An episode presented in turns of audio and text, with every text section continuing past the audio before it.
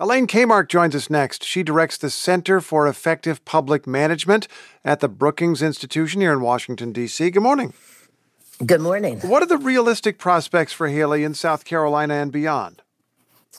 Well, you know, I think that Haley was hoping for what we call a Gary Hart moment out of New Hampshire, where she'd have such attention and such momentum that it would take her through the rest of the states.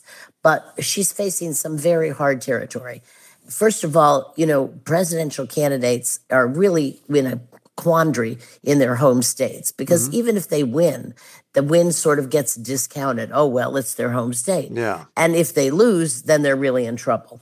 But uh, what I would be worried about, particularly if I was Nikki Haley, is Super Tuesday of those primaries, there's about 14. Seven of them are closed primaries. So, unlike um, New Hampshire, there will not be any independents voting. It'll be a hardcore Republican electorate. Right. And then the delegate count gets very important on Super Tuesday.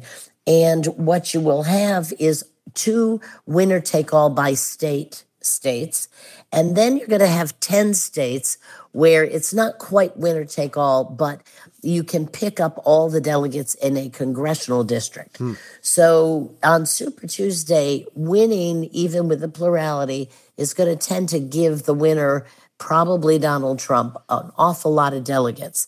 And then it becomes difficult for Haley to continue her campaign. Let me ask about another prospect here, something short of actually uh, dethroning uh, Donald Trump as the leader of the Republican Party. Uh, 1992 has been on my mind this morning. Pat Buchanan led an insurgent wing of the party against George H.W. Bush. He did all right in New Hampshire, but didn't win. Uh, he never won any state, never won any state, but stayed in the whole way and became the leader of a faction of the party, an insurgent faction of the party. Is there any possibility for Haley to stay in long enough to become the leader of a portion of the party? Well, I think she could. And certainly up through Super Tuesday, she has the financial wherewithal. That's what usually gets candidates out of the race. The problem with that is that her campaign against Trump is not really based on ideology. I mean, she supports most of the policies that Trump supports. Her campaign against him is that he is a chaos candidate, he's old, it's those sorts of things. So I think it's hard to sustain a candidacy without a sort of ideological fervor behind it. And I'm not sure she has it. If I could ask that point, could Haley create an ideological difference by saying more firmly than she has up to now? My intent here is to follow the Constitution and to work within the systems of the American Republic, which my opponent wants to destroy. He finds them inconvenient, doesn't know how to work them. Well, she could do that, but I think in her mind, and I'm going to take a wild guess as to what's in her mind, um, she is setting herself up nicely for 2028.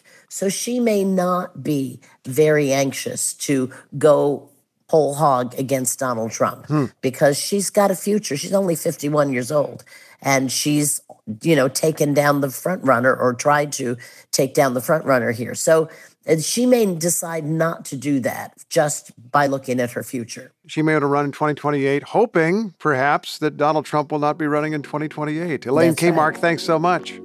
She's with the Brookings Institution, and we're talking on this morning after the New Hampshire primary.